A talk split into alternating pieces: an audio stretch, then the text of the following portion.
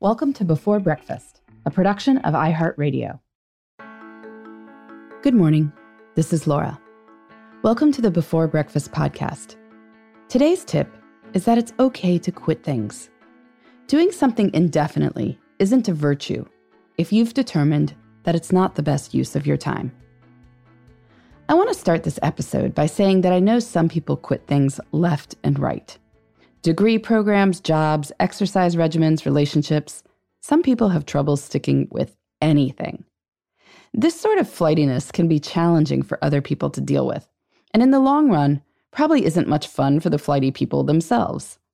Overcoming challenges can give you incredible self confidence. Fleeing from challenges does not. But if you're listening to a podcast about productivity, I'm guessing you're not the flighty sort. Like me, you probably pride yourself in setting out to do whatever you said you'd do. We're the sorts of people who repeat phrases like, winners never quit and quitters never win. But sometimes quitting is the best choice. Time devoted to one thing is time not devoted to something else. In my own life, I've certainly seen this. I've stuck with projects I didn't enjoy and wasn't good at for all sorts of reasons. The money was decent. The people were nice. I didn't like the idea of quitting. But then, when I'd finally get around to moving on, a funny thing would happen. Some amazing new opportunity would appear in the next week. And I don't think this is a coincidence. Open space invites opportunity in a way that a cluttered calendar can't. When I'm busy, I don't schedule random calls or go to things. I don't leave space for serendipity. But serendipity brings some pretty cool stuff when she shows up.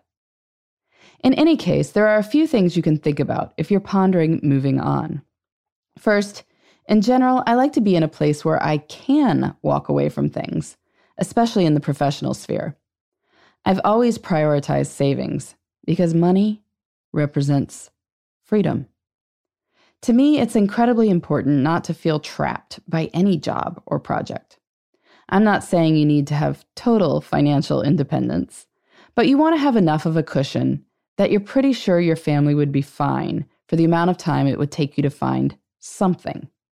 I know that if you're living on the edge, this is going to be hard to pull off.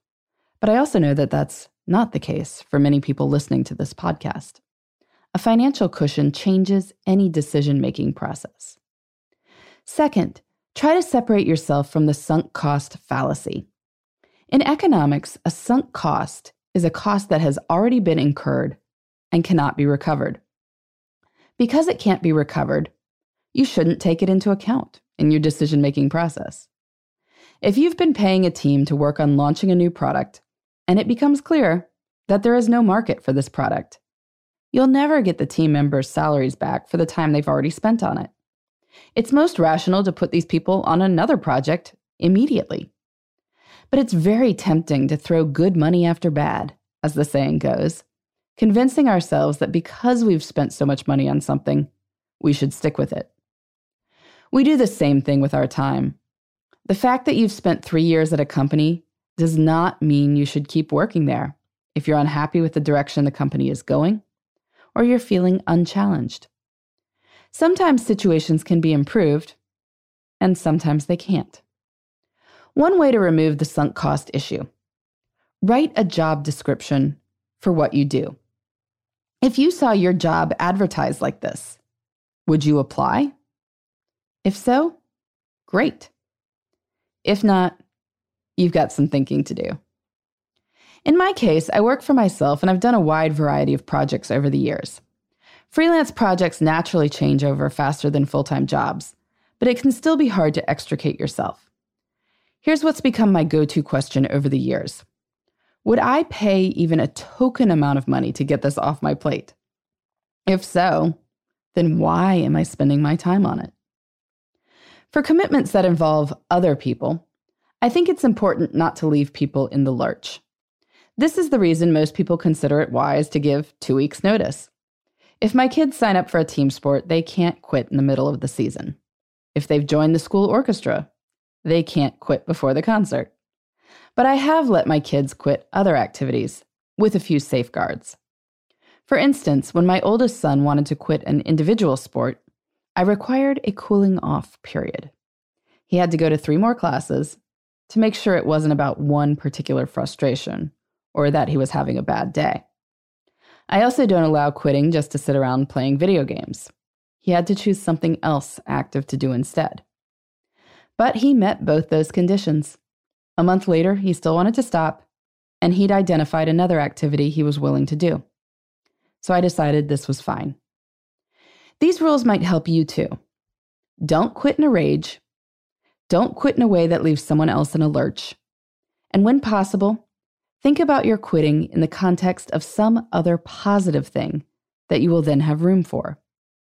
But also know that you can walk away if you need to.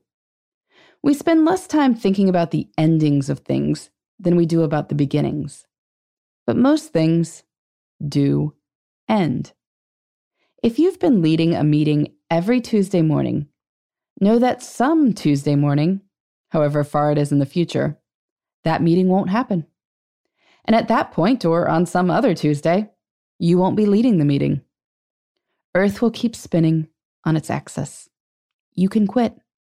That doesn't mean the thing wasn't worth doing. It means it's not worth it for you, not right now. Sometimes you walking away opens up space in your life, and sometimes it opens up an opportunity for someone else who will be able to give this activity the attention it deserves. That's really a win win situation. So, what are you contemplating quitting? Picture yourself six months in the future. If you were still doing this thing, how would you feel? Sometimes that question can give you some real insight.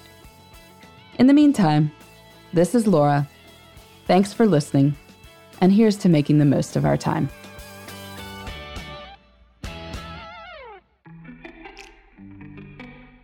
Hey, everybody. I'd love to hear from you. You can send me your tips, your questions, or anything else. Just connect with me on Twitter, Facebook, and Instagram at Before Breakfast Pod. That's B E, the number four, then breakfast, P O D. You can also shoot me an email at beforebreakfastpodcast at iheartmedia.com. That before breakfast is spelled out with all the letters. Thanks so much. I look forward to staying in touch.